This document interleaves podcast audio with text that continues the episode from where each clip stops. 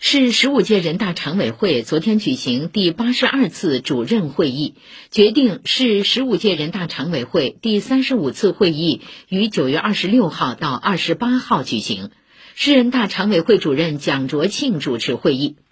会议听取了关于上海市水上搜寻救助条例草案等的审议结果报告。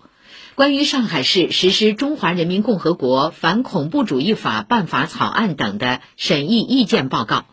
决定将相关法规草案等提请常委会第三十五次会议审议。